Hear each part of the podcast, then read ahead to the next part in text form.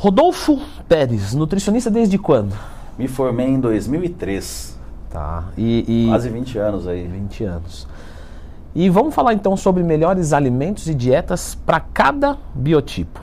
Então já clica no gostei, se inscreve no canal Leandro Twin e no canal Rodolfo Pérez. Entre os alunos da consultoria eu vejo que tem bastante essa, essa dúvida entre biotipo e somatotipo. Né? Então você pega lá endomorfo, mesomorfo e ectomorfo, que é uma coisa de morfia que você pode mudar. Isso é um somatotipo. Um biotipo seria muito mais uma predisposição genética, alguma coisa assim.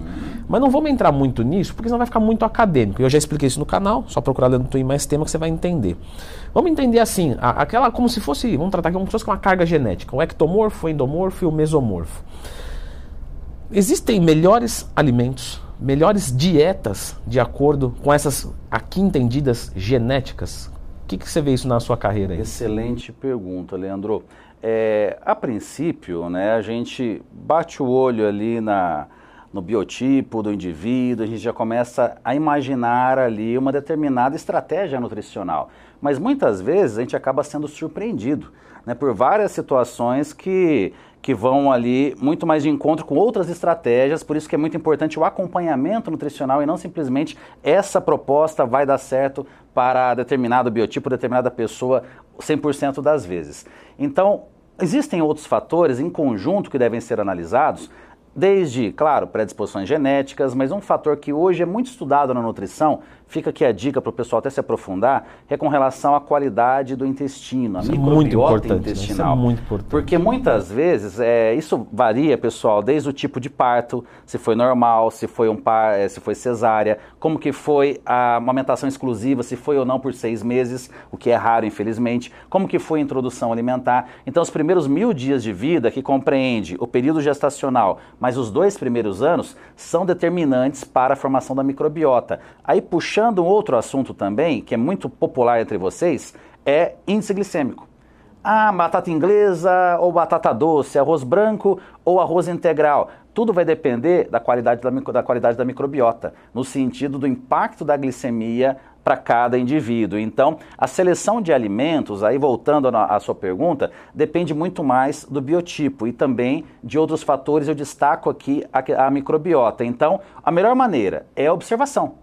Nós elaboramos uma determinada dieta e vamos ver a resposta desse indivíduo com ela. Quando somos munidos ali por exames laboratoriais, acaba sendo muito mais fácil. Vamos ver ali a resposta com relação a níveis de insulina, triglicerídeos, com esse indivíduo que está ingerindo a quantidade X de carboidrato. Então, isso num consultório a gente tem, acaba tendo essa grande facilidade. Agora, de uma forma geral, para quem ainda não tem essa facilidade no acompanhamento, nós voltamos para aquele, por exemplo, aquele biotipo é, ectomorfo, que tem uma grande dificuldade em ganhar massa massa muscular, na maioria das vezes, e quando ganha peso, geralmente é na região da cintura. Né? A princípio, nós imaginaríamos que é um, uma, uma forma de trabalho muito mais interessante, uma dieta mais rica em carboidratos, né, do que, por exemplo, um endomorfo, onde trabalharemos com menos carboidrato. Mas, de novo, isso é apenas o início, porque ao longo do, do processo nós precisaremos, teremos algumas surpresas provavelmente e vamos ajustando para cada caso. Então, Legal. Então não é tão simples assim quanto parece, né? De realmente a gente bater olho, não é essa, essa estratégia, porque muitas vezes somos surpreendidos por questões né, que fogem dos olhos, nós precisamos identificar ao longo do acompanhamento. É, esse lance que você falou da, da microbiota e tudo, o pessoal não dá atenção, falei disso nos meus não, cursos. Isso é muito sério, pessoal. É, o pessoal acha que é só frango e arroz, não tem que ter salada, não tem que ter fruta, não tem tem, não tem nada assim a dieta. Não tem nem a, as próprias fibras, né? Às vezes o cara só come arroz branco. Então isso é muito importante. Mas enfim, voltando aqui um pouco, é, eu vejo muito isso. Por exemplo, o ectomorfo ele fala: Não, eu já vou fazer uma dieta e já vou sujar a dieta. Vou comer bolo no café da manhã porque eu tenho metabolismo acelerado e não engordo. Você tem um metabolismo acelerado, né? Para quem está em casa, tudo bem, ele pode ser mais acelerado, beleza, mas tem um limite. Passou daquele limite, e, você ganha gordura. Exato. E aí é realmente buscar essa origem das calorias de uma maneira saudável. Aí pensando também de novo nesse assunto que não dá para fugir, você vai afetar a sua microbiota com uma alimentação tão suja assim, repleta de hambúrguer, repleta de, de, de, eh, de refeições é, livres, né? Isso realmente não é a melhor forma de trabalhar. Voltando até a questão do suplemento à base de carboidrato, um oximase, por exemplo, pode ser muito interessante para na composição de um planejamento alimentar mais calórico com relação a refeições refeições líquidas. Faz uma sólida, qualidade. uma líquida, uma sólida, uma líquida. As calorias líquidas, nesse caso, acabam sendo muito interessantes. Suco de frutas junto com a refeição é o que geralmente é o, é o oposto do que geralmente se fala, né, quando se fala, fala alimentação, porque a maioria das pessoas está buscando emagrecimento. É. Mas para quem necessita de calorias, seja um atleta com gasto energético muito grande ou então alguém com metabolismo bem acelerado, as calorias líquidas ajudam muito. Então, compor um suco de laranja acompanhando o almoço, um suco de uva concentrado, além das refeições líquidas ali intermediárias. É, né? a gente está falando aqui do, do ectomorfo, pessoal, como exemplo, mas não quer dizer que um endomorfo, que de repente num período da vida vai ter um apetite um pouco reduzido, tem que comer muita caloria, não posso usar dessas estratégias. Também, É, perfeito. você é obeso.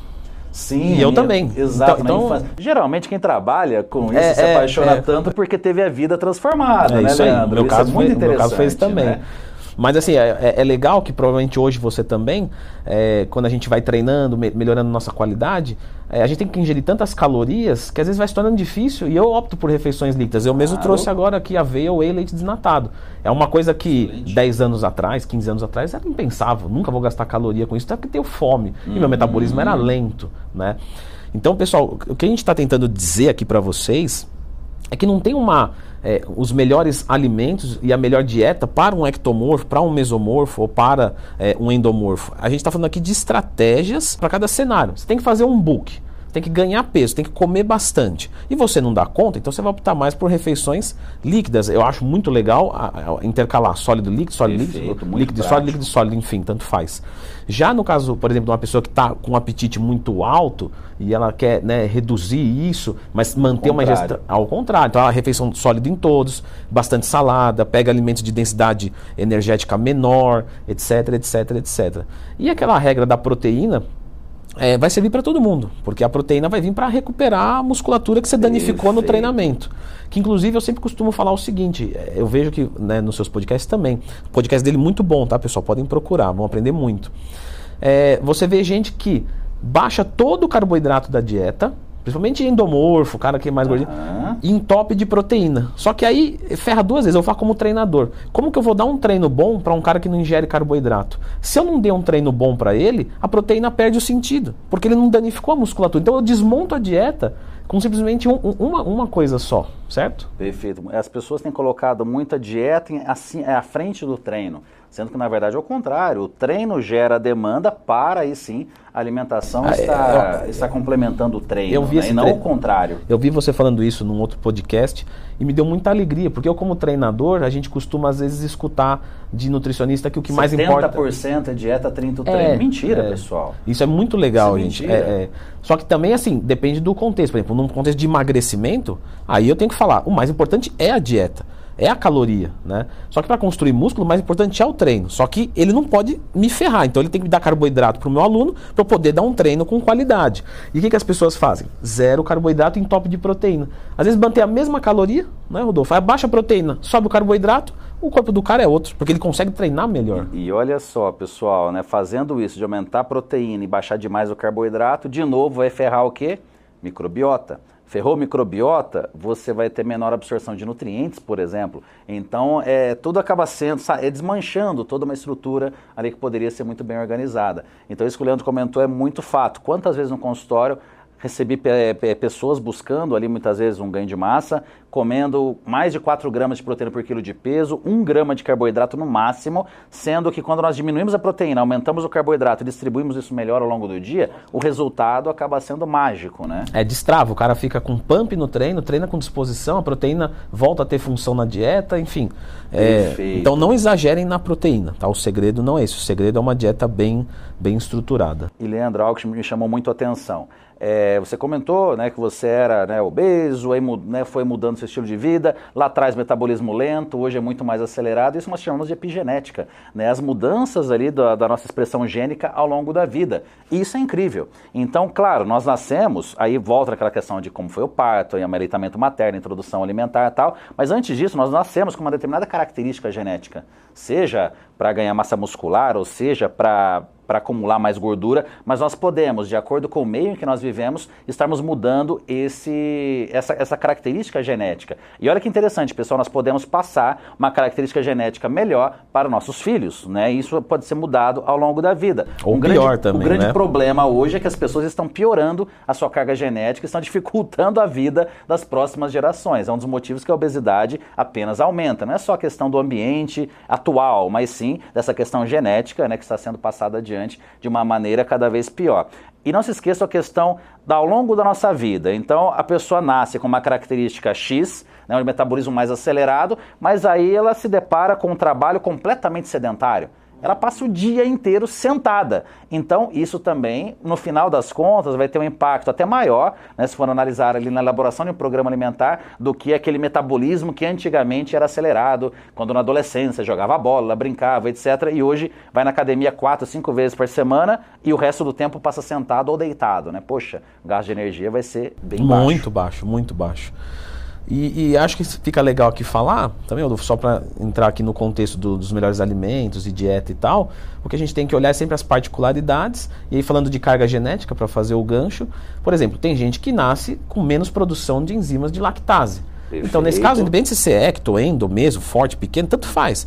O consumo da lactose para você vai ter que ser moderado ou nulo, né? E aí a gente tem outras é, outras particularidades, né? Os celíacos. Perfeito, né? Às vezes até uma intolerância mais leve ao glúten, mas é, a pessoa, se ela comer quatro, é, duas ou três vezes pão no dia, ela já, assim, já terá algum tipo de desconforto. Aí entra essas características né, individuais Claro, o profissional no consultório ele estará é, analisando tudo isso, mas a pessoa tem que se autoconhecer também. Se você come determinado alimento e aquele alimento não te traz benefícios, já vá eliminando, né? Porque hoje eu vejo muitas informações sendo sempre relacionadas. Busque o profissional, busque o profissional. Pô, mas no meu caso, eu só fui ter condição financeira é, para buscar um profissional é, é. lá com meus 25 anos Valdemar de idade. Guimarães que fala, e... né? Precisa de babar para tudo. Exato, babar para tudo. Precisa de tudo nutricionista, tudo treinador, tudo médico. Daí, num país onde a maior parte das pessoas né, conseguem esse acesso mais tarde, assim como o meu caso, e aí? Né? A gente tem que também ter esse autoconhecimento e estar aprendendo realmente sobre como seu corpo reage a cada situação. Portanto, se inscreva no canal do Rodolfo Pérez. Se tiver qualquer dúvida, Rodolfo Pérez mais tema ou Leandro Twin mais tema aqui no YouTube, certo? Rodolfo, vou deixar então para o pessoal aqui uma indicação para eles continuarem estudando de, sobre os melhores alimentos para ganhar massa muscular, etc. Que é um vídeo que eu fiz aqui, acho que vai ficar bem contextualizado. Então, prossigam os estudos, cliquem nesse vídeo aqui.